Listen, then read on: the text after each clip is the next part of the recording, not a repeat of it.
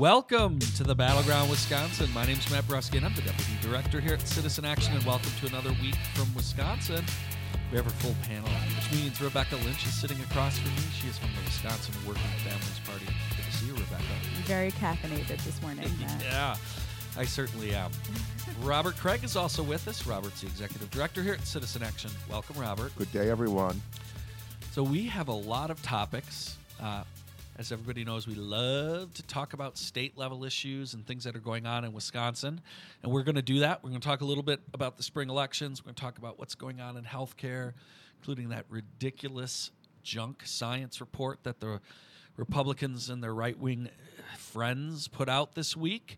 Uh, we'll also talk a little bit more about uh, a number of things Governor Evers is doing. But before we do that, we are going to talk about some news that broke.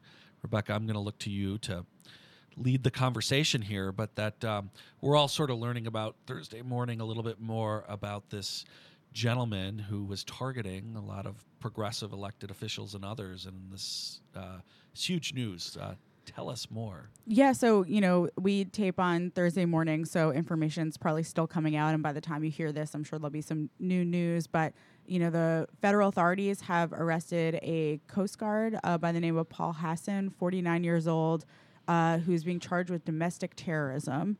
Uh, he's someone who has been, you know, self radicalized, I guess, over the last 30 years in um, white supremacist literature and theories. You know, they say he's been seeking answers um, from white supremacy on on how to how to see the world, I suppose. So, super radicalized person was arrested. Um, they found in his basement apartment in Silver Spring, Maryland, something like 15 automatic weapons. There was a list, and this is something that's in a lot of the headlines, but a list of uh, people like Kamala Harris or Cory Booker who are running for president, or folks who are on MSNBC, you know, cable news personalities, a hit list. But it was clear that not only um, you know celebrities, but generally that this was someone who was looking to murder a lot of people. And I just you know something that a lot of news uh, sources have been reporting that I just want to say here is that in the first sentence of uh, the court documents filed against Mr. Hasson, the government says that he was planning to, quote, murder innocent civilians on a scale rarely seen in this country. So you know this is breaking news. We'll see. We'll see what comes out. So you might say, well, why are we talking about this, Robert? c- Let's talk about the context here, and Rebecca about just right wing radio and the whole thing that has been stirring this up. Ecos, ecos. Oh, I can't even. I can't even talk today. Too much coffee, and so we that we think this is important to talk about, Robert. Yeah, and I'm sure what I'm going to say will be misinterpreted by the right and misused uh, because they, they're self interested. But white supremacism, neo nationalism are branches of the right, and they are more extreme variants of the same basic emotions and values. They're being stirred up on Fox News by President Trump, by the legislative majorities in Wisconsin, uh, by right uh, by right wing radio here and elsewhere all the time, and it's grounded in this idea of blaming groups of people, usually people who are less powerful, for all of your problems and dehumanizing them, vilifying them, and creating immense uh, anger for political gain. And so you have a man here who is a Marine. Obviously, he, he most likely will turn out to have mental health issues, but there is a context here. There were people who were uh, basically creating the conditions for this kind of fire to burn. It is not random. He doesn't want to kill anyone. He wanted to kill Nancy Pelosi, number of other, other Democratic officials. He wanted to kill every talk show host you ever heard of on CNN and MSNBC. That is not random, okay? And I think the right, and there are responsible people on the right who actually simply disagree with me on values, need to own this and understand that that gain that political gain based on vilification, dehumanization, and the stereotyping of cat, whole categories of people, saying in essence that if you are a migrant coming from Central America, you were some evil thug coming to hurt the country. That is them, not me. That that has consequences, and this really is this kind of violence and and and and hatred is what leads ultimately to fascism. We're not near that there that yet, but I really do think that Donald Trump is a proto-fascist and that he plays with the same emotions. It just hasn't led all the way to the death camps yet. Yeah, we'll see. You know, we'll we'll get more information as it comes out, but really disturbing and definitely follows a trend of you know increasing domestic terrorism um, in this country. That is, you know, certainly of of this vein. Um, so I, I don't know. And, and the, Yeah. the numbers are overwhelming. The threat of violence is not from Muslims. It is not from immigrants uh, of, of, of Latin American, Mexican, Central American origins. It is not from liberals. It is actually from the far right. And it needs to be understood the numbers on this are overwhelming, but the media frame doesn't even make it clear because that would be seen as partisan on the one hand. On the other hand, no. What Sean Hannity says on the radio and TV with his huge megaphone every day to stir up hatred and anger for political gain actually do, actually does encourage people on the far end of the right wing extreme to violence. What I hear you, Robert, doing here is really calling out in some ways some of the people who were like never Trumpers in some ways that were appalled by what they saw as this fascist side or sexist or whatever, and really, you know, were appalled and and kind of have I don't want to say have gone away, but like there needs to be a reinvigoration as we head into this presidential cycle, right? Where is the moral compass of folks on that side? Are they going to continue to run with a president who plays into this and, you know, a movement that is built on this white supremacy and, and triggers this anger? You know, Charlie Sykes. Crazy. I could respect what he's done more. People know now he's gone from right wing radio host, dominant one in Wisconsin, to MSNBC commentator, is very limited to critiquing Trump. And it's still not owned what he did throughout for decades in Milwaukee to create a divide between the white suburbs and the people of color in Milwaukee for political gain on the right and to make Scott Walker governor. Until I hear him talk about that and own that, I tend to think this is opportunism, but at least he's part of the way there. He's expressing just in a narrow way, talking about Trump, some kind of different kind of conservatism that could become more predominant. But you got to take on the whole thing, root and branch. Not just it's not just Donald Trump. Donald Trump is a cre- is made possible because of this 40 year right wing movement that created the fertile soil for it. All right. This was useful in terms of reminding ourselves of like, okay, what the real battle is, like just sort of the broader uh, battle that we're in. So to that, let's transition back to our state. We're going to get hyper local now. Let's talk about spring elections. Um, so this was a interesting primary in that there wasn't a statewide primary, so you really didn't. A, a number of folks didn't actually have anyone to vote for, and so it it was incredibly low turnout. Um, except in some places, right, where there were some hot races. So, for example, in Green Bay, huge mayor's race, uh, some resources spent, a number of candidates that actually really campaigned, and congratulations goes out to Eric Genrich, who's a co-op member up there. He uh, got what I think it was forty. I don't have it in front of me. 43, I think. Forty-three percent of the vote uh, in a very contested primary. So uh, that's an incredibly strong position. Against a candidate heavily funded by the Republican Party. So there's a very clear choice between a progressive Democrat and a straight out Republican. So, folks that are up in that area, this is a really critical race because we haven't had a progressive mayor in Green Bay uh, in my lifetime. Uh, I I would challenge people to to harken back to maybe when if when and if there ever was somebody as progressive as Eric Genrich as mayor of Green Bay. So it's a huge opportunity, um, and people know that's a really important area. Uh, political people, there's money that always gets dumped in there. It's one of the top five most important areas nationally because it tends to swing wildly back and forth often uh, at the top of the ticket. Uh, so it's an area, for example, Obama carried that general region, but then Walker would carry by like 20 points. So, um, so in addition to Green Bay, there was also a mayor's race in Oshkosh, maybe a little less splashy, but uh, congratulations go out to Lori Palmieri. We uh, Citizen Action endorsed her, and um, she's the deputy mayor there. And again, this is uh, going to be a real uh, difference between two sides. So, uh, folks in the Oshkosh area, get involved with Lori.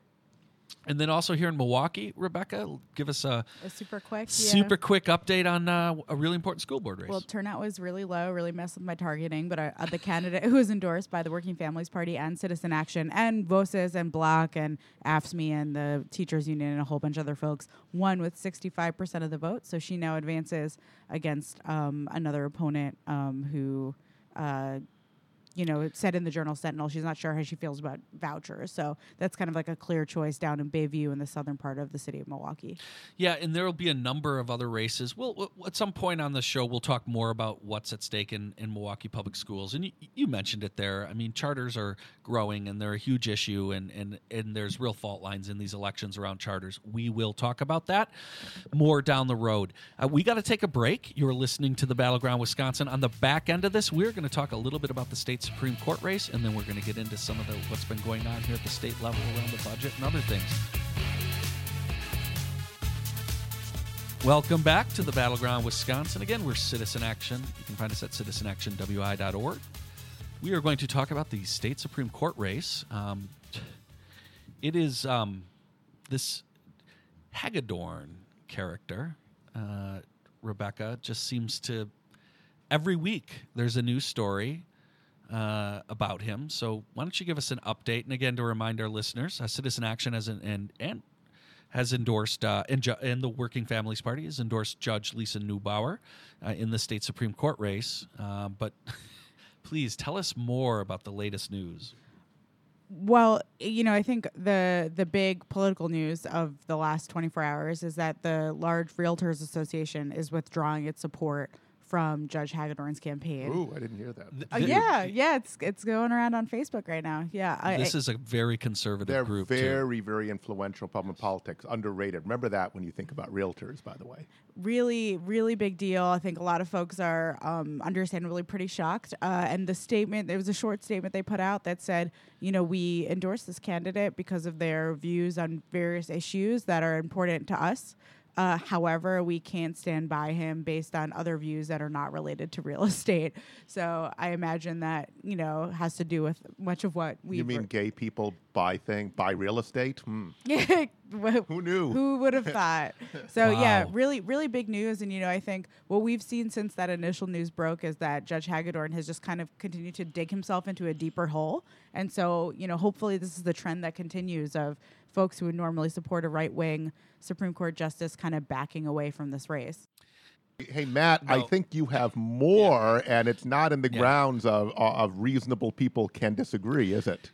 Yeah, no, look, I mean, ha- Hagedorn, just this week, we found out that he, he received more than $3,000 over three years uh, for giving speeches to a legal organization that has supported criminalizing sodomy and sterilizing transgender people.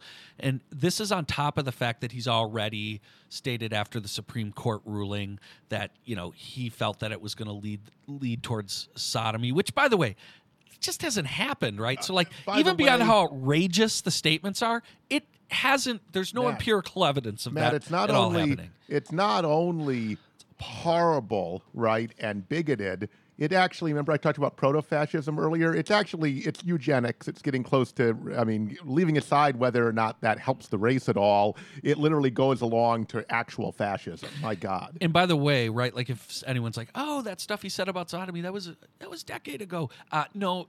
Guy is a founder of a school that started in 2016. That basically, if you're gay, you're you're Or kicked your out, or your are gay. parents are gay. Like it's this guy is awful, uh, and is I mean I think fundamentally unqualified actually to even be a judge. Um, But anyway, so folks, So April 2nd is this election. Judge Lisa Neubauer. quick things on that. Do not take this for granted because most voters will not know this. So we still have to actually win this race. And second, moving forward, because I think if we do our do everything we need to do, we can we will we can win this race. Um, our current approach to a judicial office, which is you run as this objective judge, is only going to work this well if you have these flawed candidates. This is the arrogance of Walker thinking I can make my former lawyer Supreme Court justice, regardless of his background. The far right and the and the manufacturers and commerce will be back with judges where that are stealth judges that have these views, but they're not on the record very soon uh, after they hopefully lose this race. My prediction for April is that turnout is going to be much lower than it was last year. So I think you know your point is even more strongly you know held that like they're we're really going to not take this for granted because when you have low turnout elections, particularly in the spring, that generally means a more conservative electorate. So All, all the gay bashers can come out and support their guy. Yeah. yeah, I mean you know right wing conservatives come out and vote no matter what. Yeah. So again, April 2nd is the the general election, um, and there's going to be a lot of opportunities to get involved. Um, get involved locally uh, in your community, and almost every good local progressive is going to be also supporting and getting out and talking about Judge Neubauer too. So please get out, canvas, phone bank. Let's let's make sure that our side is getting out, that progressives and people who share our values are showing up on April second. All right, so we are going to switch gears and talk a little bit about what's going on in Madison because there's a lot going on. Um, Governor Evers is pulling together his budget and will be announcing it soon. What, next week already? Yeah, the 28th. 28th. Wow, next week. Yeah. Yeah. folks. So we'll be hearing a lot more. There, we'll, we'll talk a little bit later about a, a new piece uh, he is he unveiled this week around women's health. But um, we have to talk about Medicaid because this is huge. We talk about it a lot. It's super important, and there was a couple of key pieces of things that happened this week. One is the Republicans and two very conservative right wing think tanks released a junk report this week that tried to make the argument that accepting the Medicaid uh, expansion, the federal money for Badger Care expansion, would cost the state, I think it was like 60, $600 million. Pick your ridiculous figure. Um, and then that was used essentially the next day to have three very conservative state legislators basically declare that it's dead, they're going to kill it, it's not going to happen. Robert, I'm sure uh, this uh, you, disagree with these. Basically, by the way, three white old guys basically declaring that most people, working families, are not going to get access to more affordable quality well, health care. and essentially, Freedom Caucus types, they voted against the Republican bait and switch pre-existing condition bill in the lame duck because it what pre-existing discrimination is something that Obamacare deals with. So these this is the group that is now being quoted by the Milwaukee Journal Sentinel as somehow being an, an arbiter of what might happen in this budget fight. Uh, with no differentiation of exactly where they are in their caucus, that they're extreme in their own caucus. Uh, but be that as it may, it shouldn't surprise anyone that the right wing infrastructure has more money than God. Now, I, I don't know about that phrase. I guess God has lots of money, just he has lots of power, so he doesn't need money, he or she, I'm guessing. Uh, but just thinking about our use of language there. Uh, but a Koch brother Bradley funded organizations, including a UW Madison professor who has a think tank on campus, which seems to be a right wing think tank of some kind because it did the Foxconn is great study that got panned That worked and out was well. discredited. And so, um, literally, it came out with this junk science, as Matt pointed out, but it got a lot of media attention. So, we're quoted in Associated Press and the Wisconsin State Journal. Apparently, the Journal Sentinel has a uh, ban on calling us, so we're not quoted there. Uh, if, if anyone's listening, they can find out for me. And so, but it's been for a while. And one Capital Times, for some reason, isn't calling anymore, which is really weird. But be that as it may, Associated Press is the story in most papers. Uh, the thing has this canard kind of argument that spending more on healthcare and has mistakes in its references. Donna Friedsam, who's a really good professor at UW Madison, debunked it and said that it's it's not it's based on faulty premises. Uh, that in fact it's um, and, and that have been discredited. We looked at and put in the media that there are a series of studies that shows taking the Medicaid expansion money lowers healthcare premiums for everyone else because by covering because what happens now is the people who are really sick are the ones who buy coverage on their own, and then that that increases rates because you you lose the people who are healthier uh, when you make healthcare less accessible. Uh, but literally, if you look at the report just from kind of a common sense sort of uh, way, they say, for example, that it's going to cost a lot more if people have insurance because they'll go to emergency rooms and they'll get care. And so that's part of it, right? In other words, not taking into account, and this is what Donna Friedsam points out, what are the costs of the people not getting care? That's not in the study, okay? So this is like classic right wing stuff where they're going to find some way to, and even their argument itself, taken on its own terms, is, is, not, is not sustainable, but it, it just doesn't even take into account the fact that giving people access to health care and preventing diseases is a lot cheaper for them, a lot more humane, et cetera, et cetera. Not in it in the least. Uh, but also this canard, and this is what we have to get to, and this is why we need to move towards Medicare for all. That the providers, that is the hospitals and the specialists and the high priced uh, uh, providers and the pharmaceutical company, are underpaid by Medicaid, and therefore that'll cost everyone else more. When the research shows this is overwhelming research. A third of medical spending in the U.S. is not value added, it's waste. And that they ought to be able to provide care at the rates that Medicare provides. And when they tell you we lose 60 cents on every dollar for people on Medicaid, the question is why do all the hospitals take Badger Care? Is it because they're great charitable institutions or because they're full of it and they just want as much money from us as possible? And that's why health care is too expensive.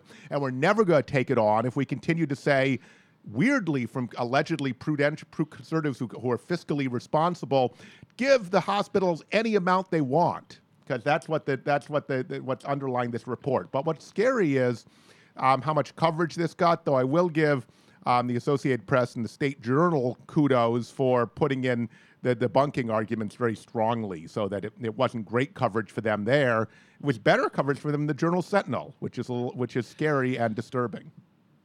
So there you got not only a breakdown, a policy breakdown, but you got a media, a media uh, content critique. And of course, it came out a week before the budget address that will be built in part around uh, taking the money for Medicaid, Badger Care expansion. Okay, we got to take a break, but folks, in a nutshell, right? Like people want access to affordable health care. It is extremely popular. They are would even be willing to pay if we took on the face of it $600 million to expand access to care. So these guys are completely out to lunch. And by the way, this is the same squad that believes it was great to give five bill, $4 billion to Foxconn, but 600 million for health care, too much. You're listening to the Battleground Wisconsin. We're Citizen Action. We'll be right back. Welcome back. You're listening to the Battleground Wisconsin. We are talking about a number of things going on in Madison. We just uh, discussed the Medicaid uh, expansion and what the Republicans are doing. Um, but again, these these these senators have basically declared that they're not going to expand Badger Care. Um, wanted to talk about a couple other things. Uh, Evers announced that he will be proposing 28 million in the budget for women's health and, in particular, infant mortality reduction. Um, and another thing that's very interesting and is that he would allow Planned Parenthood to be eligible to get, I think it's Title V block grant money, but it's essentially resources that Walker and the Republicans took away their eligibility uh, for. So some really important things here around healthcare, particularly women's health, that uh, the governor is coming out in, in terms of supporting. Yeah, you know, I think this is um, clearly becoming a theme uh, in this first hundred days of the Evers administration. You know, whether it's expanding access to dental care, expanding health care, expanding access to women's health, um, you know, I think, and of course, expanding education uh, opportunities and, and funding for education, including for children with special needs. You know, uh, this ele- making sure that the public health is being addressed uh, for folks across the state, and really, like, we have such a long way to go in Wisconsin. I mean, there are con- like plenty of countries in the world that you know you would think would have worse health care than we do here in Wisconsin. It's just not the case. And I've seen stats about infant mortality in you know cities like Racine, but I'm sure in rural areas of Wisconsin as well that rival that of the Gaza Strip. Right, just like really like frightening statistics. And so, uh, really exciting about this. It reminds me of a tweet that I saw from Cecile Richards uh, last week, where you know uh, the president had announced a quote national emergency uh, to get his funding for the border wall when Congress denied him that funding, um, which is you know of questionable constitutionality and will be challenged in the courts. And you know she tweeted out a few real national emergencies, and the first two she noted were one: women today are fifty percent more likely to, than their mothers to die in childbirth, which is just appalling.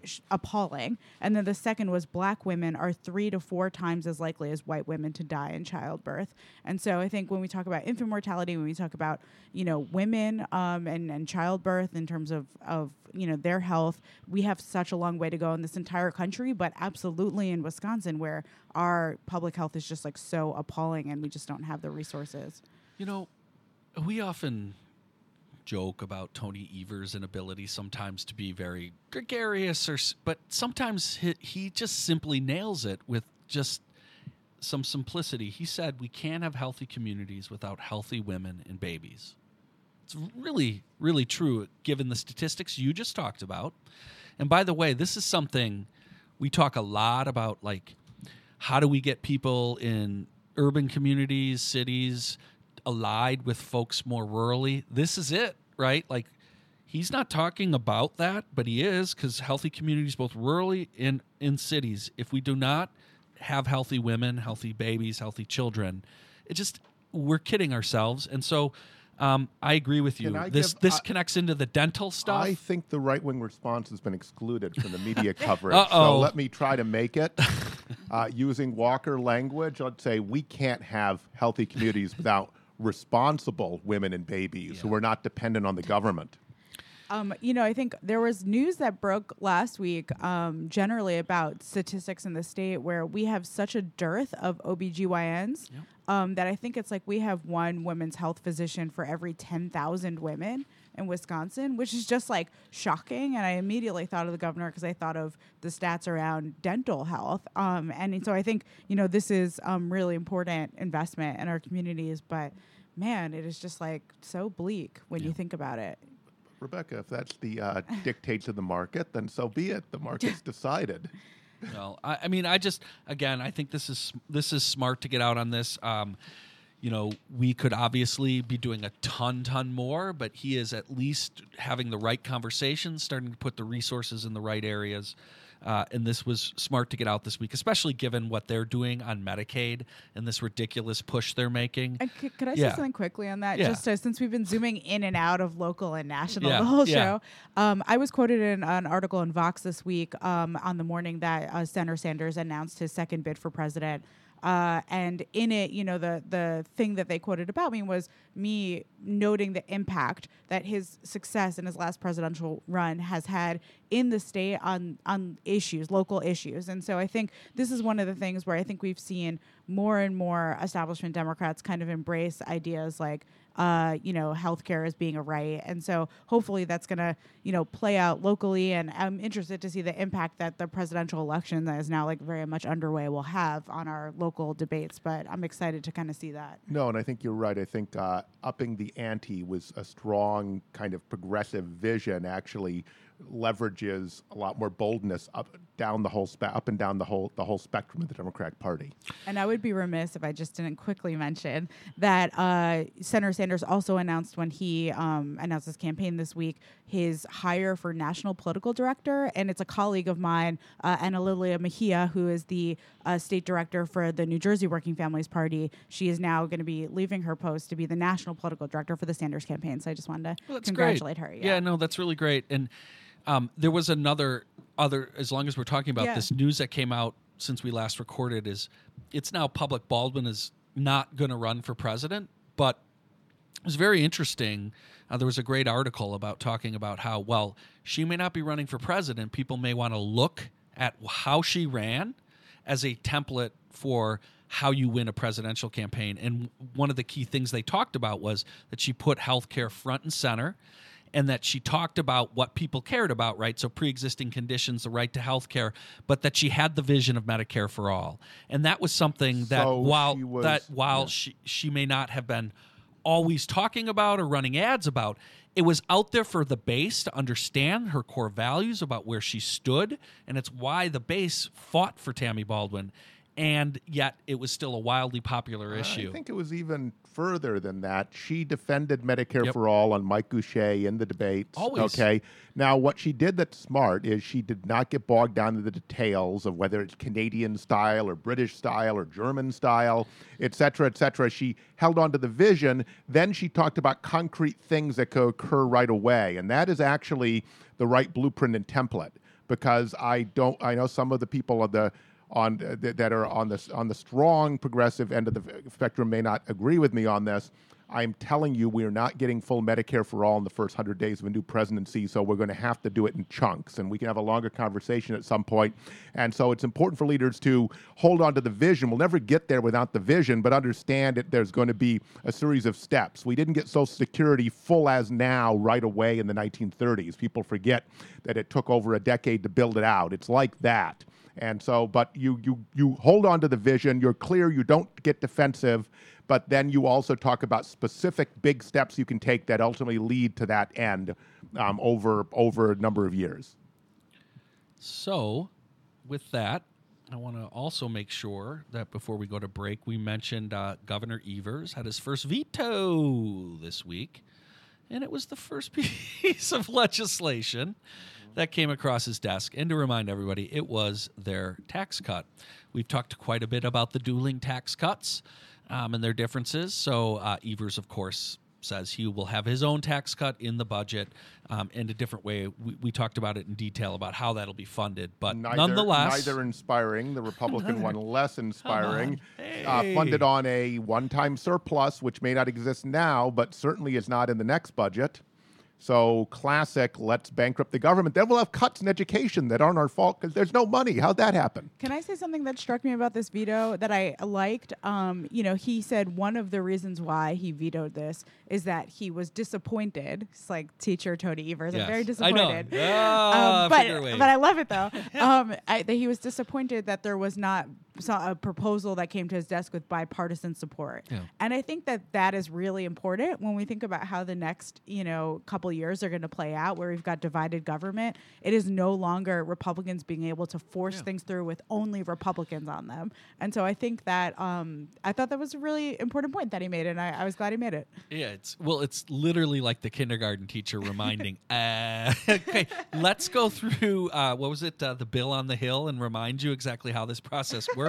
And I do have a veto. Um, so, anyways, we are going to take a break here at the Battleground, Wisconsin. Uh, we will. We have one Well, more I- segment. Oh, Robert's got more. He's got to get in quick. Well, no, I was just going. to I was Yeah? going to say that uh, Fitzgerald says because where he's putting his line on the sand, just to remember, is that they can't tuck, touch the manufacturing agriculture Oh, tax credit, yeah. which was a huge tax giveaway. With no, you can use the money to outsource jobs, just like Kimberly Clark is using uh, the uh, that Trump tax cut downside size. You made you made uh, corporations manufacturing tax free no matter what. So capping that at three hundred thousand dollars, which makes sure, of course, that all the little farmers they claim that benefit will not be harmed. Only big people will be harmed.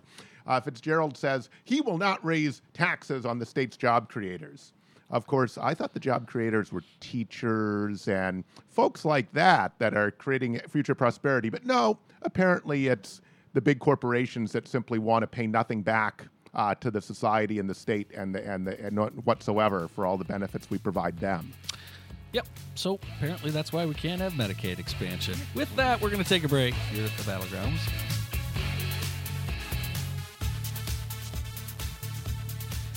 Welcome back to the Battleground Wisconsin. We're Citizen Action. You can find us at citizenactionwi.org.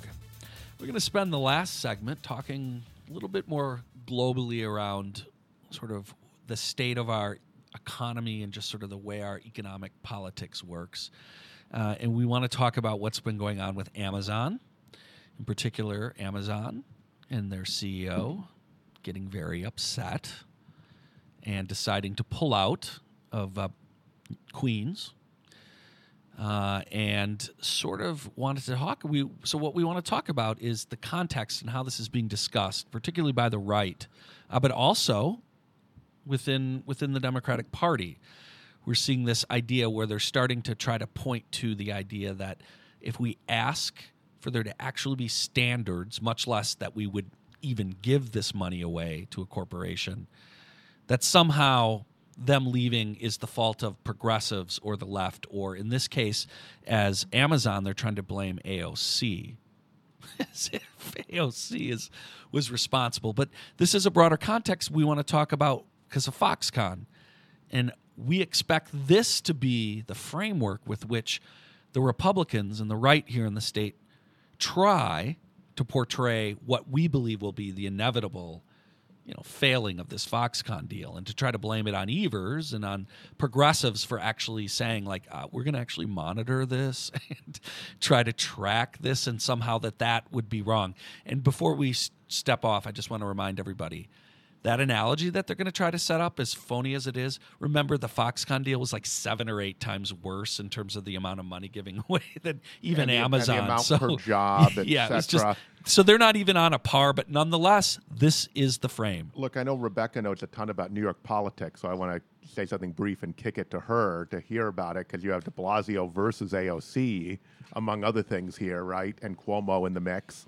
Uh, but this is a huge deal. This was half the time spent on uh, Meet the Press by, Ti- by uh, uh, uh, Chris Todd. I was going to say Tim Russert, but that's the previous host, no longer with us. Uh, and so that it, it's being framed in terms of the left uh, taking over the Democratic Party and making it somehow unviable. It's being framed by the right as proof the whole Democratic Party is nuts. It's also being framed as part of the civil war, supposedly, between mainline Democrats and the Bernie left. So this is a huge deal, and it does divide progressives, as I mentioned before. So you know New York politics, Rebecca. Please share with us your thoughts.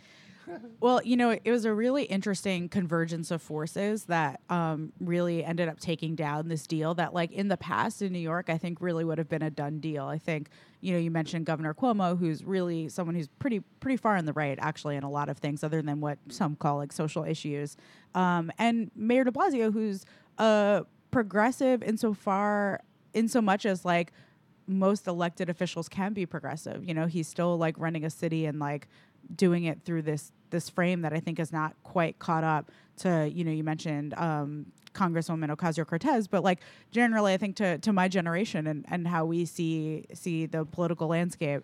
Um, but yeah, it was a convergence of forces that I think is really interesting. You know, one that cannot be denied is the grassroots. And I think that when you think about eminent domain and the sheer amount of construction, there's a lot of parallels to Foxconn. I mean, I met with a really great candidate for school board um, for the Racine Unified School District uh, last week, and he was telling me about his district, and he's like, "Well, you know, half of it is gone now." And I was like, "What?" He's like, "Oh yeah, I don't have to knock on this whole half because no one lives there anymore." and he was like explaining to me that half of the school board district has been has been bought by Foxconn, and people do not live there anymore. So entire communities kind of moved.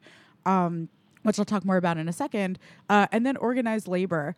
Um, but what was interesting is that organized labor was split. So we had, as we often see with economic development, the construction unions, but also part of SEIU, um, a union called 32BJ, which represents service workers, which were supporting the deal because they had cut their own deals for their membership um, with Amazon for certain parts of the of the um, operation to be unionized. But then the retail workers and the Teamsters teaming up and opposing the deal um, and highlighting that they did not have, you know, labor peace, that there was not an assurance from Amazon that they would support unionization efforts, and that was really in a in a town like New York, um, it was a final death knell That's for a sure. breaker in New York. Yeah. It, it, it was it, it is and it isn't. It's really interesting. You know, over the years, um, there's there's this real divide within labor in New York about you know something is built uh, with union construction. You know, is that a union job or do we also have to have what's called the permanent jobs? I don't really like that, but you know the the jobs on the the we other have the end. same divide here in Milwaukee, right? Like it, it's been an issue with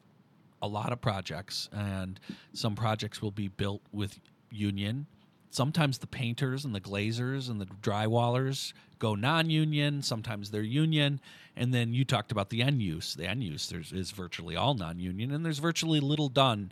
But there's been some efforts here And locally end- end and other places to per- start to look End use for all of you Yep. statewide means permanent Permanent jobs. That's So, like- in, in the industry, that's Yeah, you build so you build a giant building with a hotel or whatever, and then Yeah. there's a lot of like subways and there's stores and all the stuff in there.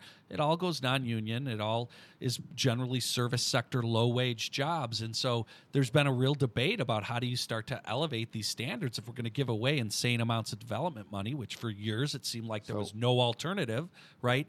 There now appears to be an alternative to that model, which is like, you know, we just say no and then let's invest that money. So a couple things. Mayor De Blasio is, uh, and he's a tall man. I look up to him. um, he is he's saying trying to say a constructive middle ground thing as a as a strong progressive, but also someone governing that's being ignored even when he's on the shows and makes his case. He is saying that he thinks it was a good deal that was well negotiated, but he also thinks that uh, that community activists and and progressives have every right to critique it and that it's Amazon's fault, not theirs. They're just exercising their First Amendment rights, and it's part of democracy, being so thin skinned and going home. And he also says it's a problem with inequality. Amazon is so big, has so much of the national retail market now, that one guy, Jeff Bezos, can make this decision on his own. And that's a problem with our whole structure of our economy and begging just one person to bring this many jobs one place versus another place and, and pitting all of these communities against each other. Remember the unseemly bidding war that Milwaukee and others were part of, where every city you can think of made its bid for Amazon. So that's one thing, and he's totally right. But the question is, how does New York doing this deal change that? It seems to actually encourage it, but I appreciate a lot of what Mayor de Blasio is saying. The other thing is right wing talk shows here in Wisconsin are already applying it to Foxconn. It's mostly what they're talking about some days. And I heard a terrible thing where one of the talk show hosts uh, read a story which was about Foxconn going away. And and uh, I thought, I miss all the news? Because I, I, hadn't listened to the news that day, and it was during like evening drive time or late afternoon drive time. And then he stops and goes, "I was lying. I took the names and changed them from an Amazon story, but he made the villains in the story." I don't know who they were in the original story, AOC and someone else, right? And there was about two leaders in particular and uh, instead, he made the villains Mandela Barnes, lieutenant governor, and Gwen Moore, congresswoman, which is fascinating given that he, of course, chose to racialize it and make the two most prominent African Americans he could think of be the cause of the beloved Foxconn leaving. Yeah, I mean, you know, I, I think that it's really tough I, I Mayor De Blasio had a op-ed in the New York Times. I read it. I think some listeners might know that I worked for him um, in two different capacities: one in a mayoral office and one in City Hall as an assistant commissioner. But uh, I read it, and I think he's trying to thread a needle on economic policy that like you can't thread this needle. You need to have ideological clarity about what we're talking about. And so I, I, I think you know he's in a tough spot politically, but also just in terms of crafting policy, you can't have it both ways.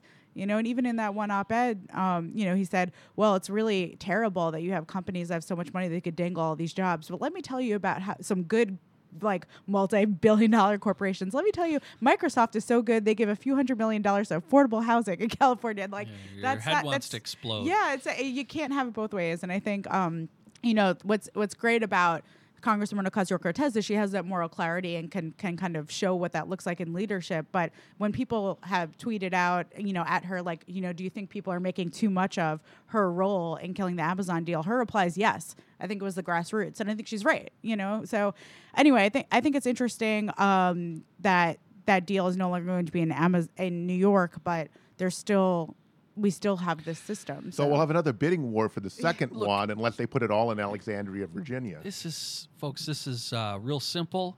Uh, the notion that it would be activists, AOC, or the left dominating and dictating anything in this current structure is absurd. It is exactly what Robert talked about. It is powerful special interests wealth of uh, Amazon and a Bezos, and the idea that they are actually calling the shots and that they are the ones who are dictating this. That's the problem. And the arrogant assumption, their part, the they should be taken as conquering heroes, and God forbid any part of the community should say any anything you know, uh, anything against it. Right. So shout out to, quite frankly, the the people in the community there that organized and and really had moral clarity on this. However, we have to wrap this up. It's been a great show. Again, you're listening to the Battleground Wisconsin. We want to thank our producer, Brian Wooldridge, who makes the show happen every week. If you listen to us on iTunes, please like us, uh, rate us, leave a comment. It actually helps the show spread and other people find us.